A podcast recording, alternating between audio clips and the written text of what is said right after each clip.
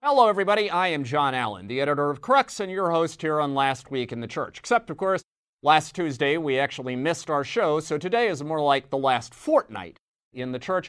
In any event, the principle is the same. We are going to break out our prospector's pans, dip it into the, the raging waters of headlines about the Vatican and the global church over the last couple of weeks, and see if we can pluck ourselves a few nuggets of gold. Today is a kind of potpourri, a mix because we've got three news headlines and then a couple of longer term analyses. Headlines are these First, tragedy in Italy. A shipwreck in southern Italy that has claimed to date 71 lives and counting is not only, of course, a humanitarian catastrophe, but it has also set off the inevitable political polemic about the best way to deal with the migrant and refugee crisis. Pope Francis is once again a protagonist in that conversation. We'll break down what is going on. Secondly, tumult in Nigeria, Africa's most populous nation, recently conducted national elections, which has produced a new chief executive, but also deepening controversy in which the Catholic Church is playing a part. We'll take a look at what's happening there. Third, paralysis in Ukraine, the one year anniversary of the Russian invasion of Ukraine, came and went Pope Francis's lonely call for a ceasefire and peace negotiations is either the indication of a kind of nadir of the Vatican's diplomatic relevance or an epical shift from north to south in terms of the locus of its attention. We'll explain. Then, longer term things. We are coming up next Monday on the one decade anniversary of Pope Francis in office. Going to give you a couple of observations connected to that.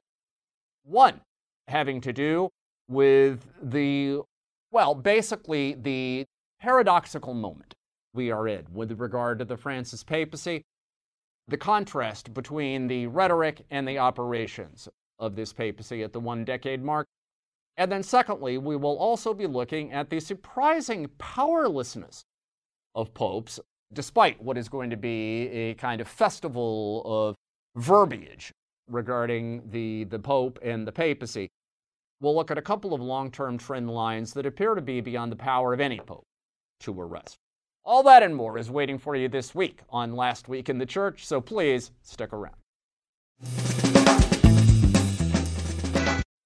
All right, everybody, happy Tuesday to you. Thank you for being with us. Apologies for last week. We had every intention of doing Last Week in the Church last week as normal. Unfortunately, I came down with a pretty nasty cold and in my post operative state, coming down with a cold is no longer a 24 hour thing. It took three, four, five days to kind of shake off the worst of it. But in any event, I'm good to go now. We are back. And I promise you that next time we're going to miss a show, we will try to give you some advance notice. All right. We begin this week here in Il Bel Paese, that is the nation of Italy, where the latest migrant and refugee crisis has kind of scandalized the country and become the, the country's number one news story.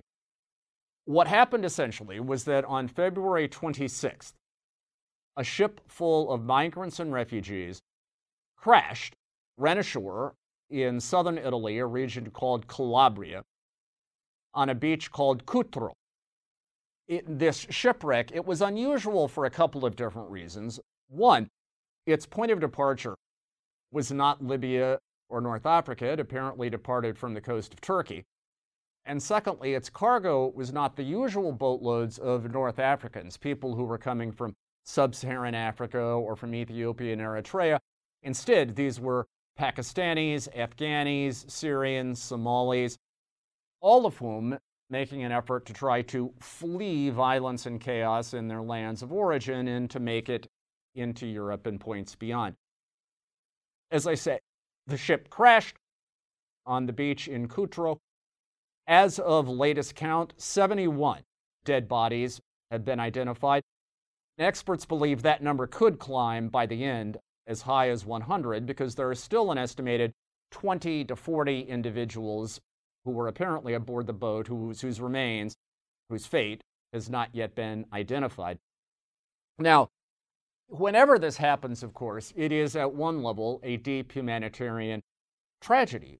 I mean, particularly in this case, because so many of the victims of this shipwreck were actually children and infants. I mean, we saw the bodies of infants who would washed ashore there at Cutro, and particularly in a country such as Italy, where family and children are really everything.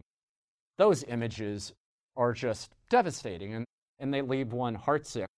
Beyond the, however, the immediate instinct of compassion and concern for the victims, there is, of course, the question of responsibility. Who ultimately is responsible for this tragedy? And that, of course, is open debate that is breaking along somewhat predictable left v right grounds. So the debate over this tragedy has broken down along somewhat predictable left v right grounds.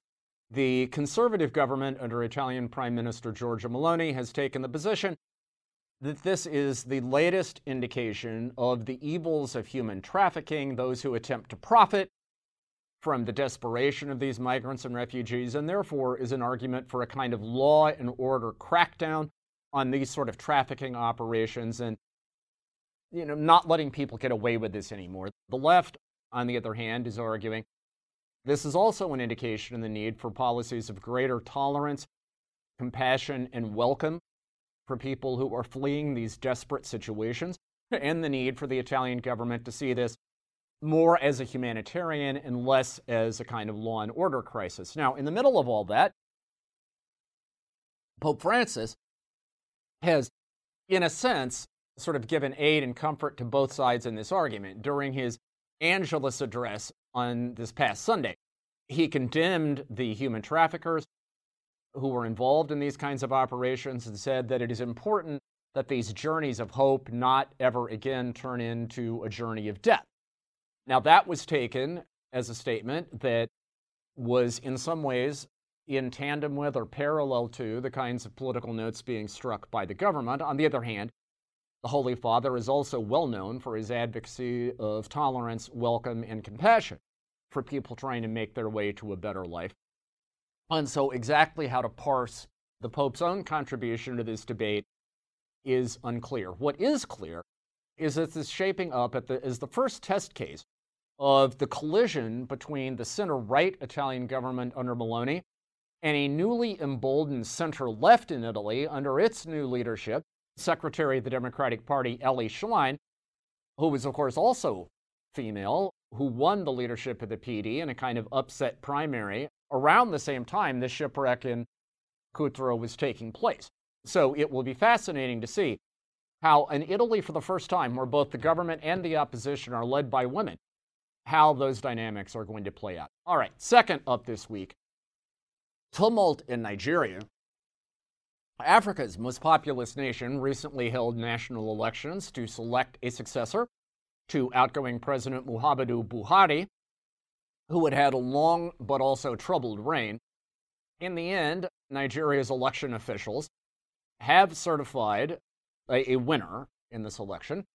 However, the winner is a representative of Buhari's All Progressives Congress, that is the ruling party, and there are widespread allegations by the opposition and also by independent observers that this election was marred by irregularities, fraud, vote rigging, or at the very least, if you want a more innocent interpretation, incompetence and breakdown in promised electoral reforms.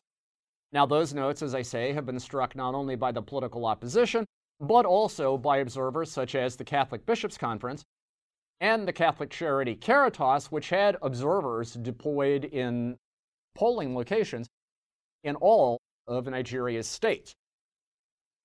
It does not appear for the moment that these allegations of irregularities are going to be enough to prevent the installation of the new Nigerian government, although opposition figures still have a couple of weeks to mount legal challenges. Catholic observers have said it will be very important to see what the Nigerian courts do with these challenges. Now, we should note that this isn't just a question of electoral integrity, because behind all of this are very real social and also sectarian divisions in Nigeria. Nigeria is not only a society divided between a kind of thin but very powerful mega wealthy elite sector of society and then a kind of vast, impoverished clump of humanity at the bottom of the pyramid. It is also a society divided along religious lines. It is the largest mixed Muslim Christian country in the world, with the north of Nigeria being dominated by the Muslim population, the south of the country being dominated by the Christian population.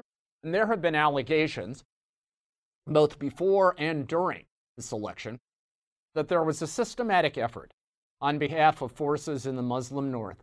Some accusations believe those forces, backed by the outgoing Buhari administration, to suppress the turnout in the Christian dominated southern portions of the country, and thus to promote what critics are talking about as the Islamicization of Nigeria or the Fulanicization of Nigeria after the most dominant, largely Muslim ethnic group in the country, the Fulani. Now, however much merit there may be to those allegations, they are increasingly being recycled and repeated by critics of the process. And what that means to most observers is that it is all the more important that the Nigerian government and the Nigerian legal system get on top of these suspicions of irregularities and vote rigging before they metastasize, because the last thing anyone wants is a kind of clash of civilizations ripping apart Africa's most populous nation, and by all indications, one of the pace setter superpowered nations destined to be in the 21st century. All right, third up this week, the anniversary of the war in Ukraine. Now, that came and went on February 24th. It was marked in a variety of ways by the Vatican. It was marked by Pope Francis once again renewing his own, what you might call, peace plan, the heart of which is a call for an immediate ceasefire, which would then lead to peace negotiations in which the legitimate concerns of all parties to the conflict, that would of course mean primarily the Ukrainians, but also Moscow and the Putin government in Russia, that their concerns could be aired out and compromises sought that would lead to a stable peace. Now, most observers, a veteran Italian journalist Marco Politi, for instance, writing recently in one of the Italian newspapers, observed that it has been a long time since, from a diplomatic point of view, a pope appeared to be quite as isolated on the defining international crisis of the day as Pope Francis would appear to be vis a vis Ukraine. There simply are no takers for this peace proposal. The United States has not even acknowledged it. Most European governments are pretending that it doesn't exist. Russia has made very clear that they don't consider the Vatican a trustworthy broker that is a truly independent party. The Ukrainians have no interest in a negotiated peace. They, of course, believe that would simply reward Russian aggression. And so, at the end of the day, the Pope's peace plan is in some ways a kind of diplomatic orphan. Now, the question is does that make it a failure? Well, from one point of view, you could argue that if the Pope's hope is to end this conflict, and of course, on the anniversary, he described this once again as a useless, absurd, and cruel conflict. Now, if his aim is to bring it to an immediate end, then one would have to say that this peace plan does not appear to be accomplishing that objective. On the other hand, we should also say that in the Pope's effort, ongoing effort, to not allow the Vatican to become overly identified with either party to this conflict, that is, not seem like the chaplain of NATO, but also not seem like an altar boy to the Kremlin, to remain non aligned, that that effort, while it may be frustrating to the United States and its European allies, is nevertheless in sync with what a great deal of the rest of the world is trying to do right now. If we look at what is conventionally called the global south, that is, sub Saharan Africa, most of Asia, most of the Middle East, the Asian superpowers such as India and China, all of them, to varying degrees, are doing precisely what the Holy See appears to be trying to do, which is not allow itself to become identified excessively with either party and therefore maintain the possibility of helping to serve as a kind of arbiter that can bring this conflict to an end. In other words, from a long term point of view, what the Ukraine crisis may be remembered for vis a vis the Vatican isn't so much the success or failure of any immediate initiative that Pope Francis took, but as the final act in this long running historical drama of redefining the Vatican from being yet another Western institution to being, for the first time, a truly independent global institution whose center of gravity no longer is in Europe and North America, but is in the global south, which of course is where its population is. And from that point of view, one could say that Pope Francis is in the middle of a high stakes and truly fascinating global geopolitical experiment.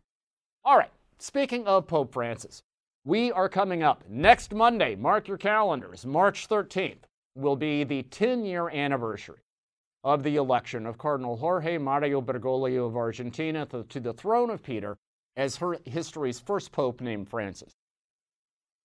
Now, there is going to be an avalanche of verbiage set loose by this occasion, much of it focusing on the key themes, the defining moments, the iconic gestures, the scintillating sound bites, and so on of what has been, by every possible measure, a dizzying and dramatic decade of Francis in power. I just have two observations I'm going to throw into the mix here. Obviously, we will have more to say about this next week. Let's begin with an irony about where we are at in terms of the Francis papacy one decade in.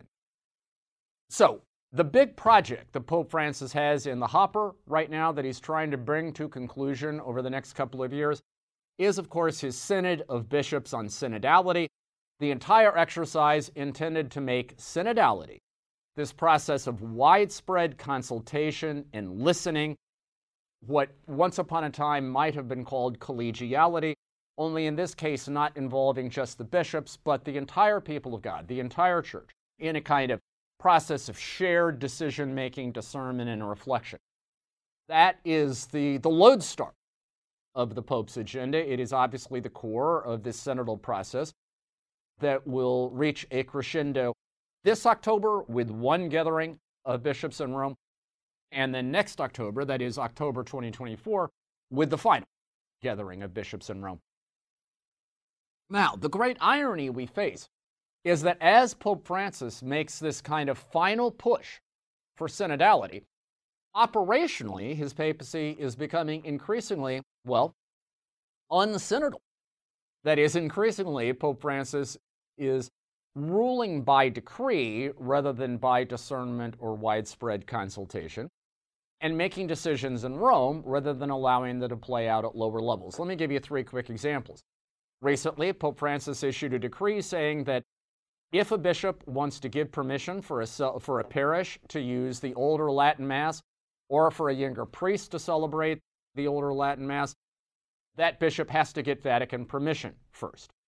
Second, Pope Francis specified that all entities that are connected to the Holy See, whether it's one of the papal basilicas in Rome, such as St. Mary Major, where we are today, right now, as we film this episode, or whether it's one of the foundations connected to the Holy See, like the Good Samaritan Foundation, or Science Theology and the Ontological Quest, or any of these outfits, which traditionally have operated independently as sort of autonomous little feudal kingdoms, he's issued a decree saying that all of their assets are now Vatican papal money, and they are all subject to the rules imposed directly, to controls imposed directly by the Pope.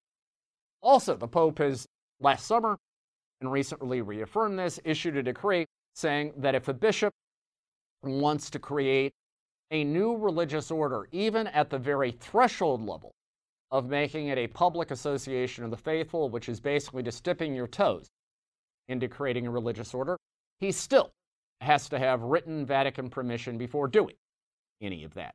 So, on three separate fronts, Pope Francis has taken activity that was once handled at lower levels, typically by the bishop or by independent Catholic organizations, and basically said, nope, from now on, this is all going to be centralized in the Vatican. At the same time, there are also two small convents of nuns in Italy where the Vatican has reached down and made decisions that in the past would have been left to local dioceses or to the religious order to figure out. Why is all this happening?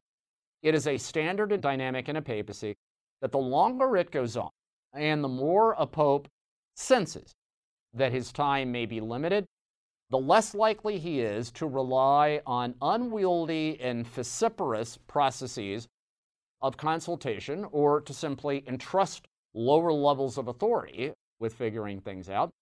And the more tempted that pope is, whether he's left, right, or center, to simply rule directly on the basis of his own authority.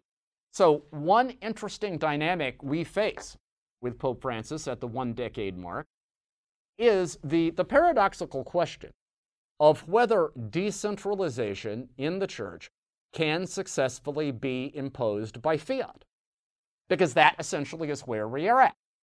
Pope Francis has a decentralizing, democratizing, shared authority agenda that he is increasingly tempted to use his central authority to kind of ram across the finish line.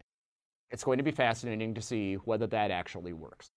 Final observation I'll simply throw into the hopper as we near the one decade anniversary finish line, and that is as we focus on the exercise of papal power, which we will over the next several days and weeks, it is worth noting that despite the dramatic contrast between Pope Francis and the two papacies that preceded him, that is, John Paul II and Benedict XVI, and the kind of transition from conservative to progressive governance that that has implied. And, you know, the, the sort of ongoing civil war in Catholicism that all of this has opened up. It is worth noting that some things appear to be simply beyond the reach of any particular papacy, whether it's conservative or liberal.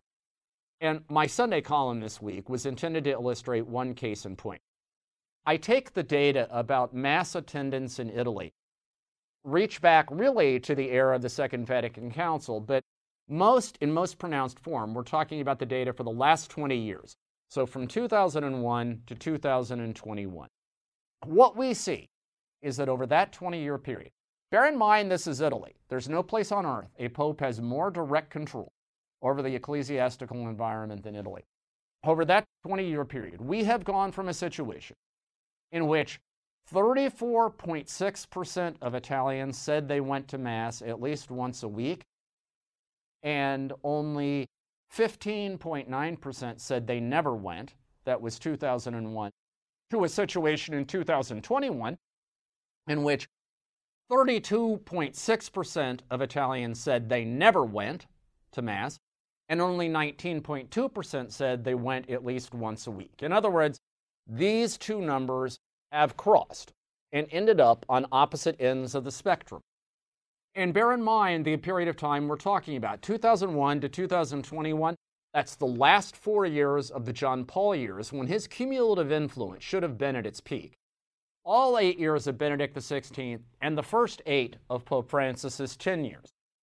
The trend lines were absolutely stable and consistent regardless of who was in charge. If it made a difference in terms of how many Catholics actually show up on Mass on Sunday, whether the Pope was conservative or liberal, you should have seen a massive spike one way or the other in that transition from the John Paul and Benedict years to the Francis years. No such spike, no such correlation at all. In fact, everything would indicate the opposite that people's decisions about religious affiliation apparently are deeply personal they have to do with long term historical, biographic, psychological, and emotional factors that, frankly, don't have a great deal to do with who's sitting on the throne of Peter and whether we do or don't have open season on the Latin Mass. I mean, big surprise to the church's chattering classes, but the things that we spend most of our time talking about don't actually seem to correlate with the most important decisions at the retail level that individual Catholics are making about their own faith lives. And probably there is a great lesson there for Catholics at all levels about, you know, what we spend a disproportionate share of our time and energy arguing over versus where the real action is. Just something to think about as we sort of live through what is destined to be this Vesuvius of verbiage about papal activity and papal leadership over the next several days and weeks. All right, that is our show for this week. You can find full coverage of all of this on the Crux site That is cruxnow.com. Once again, cruxnow.com, your one stop shopping destination for the very best in smart, wired, and independent Catholic journalism. We will be here next Tuesday, same bat time, same bat channel. In the meantime, stay safe, stay healthy, have a fantastic and blessed week, and we will talk to you again soon.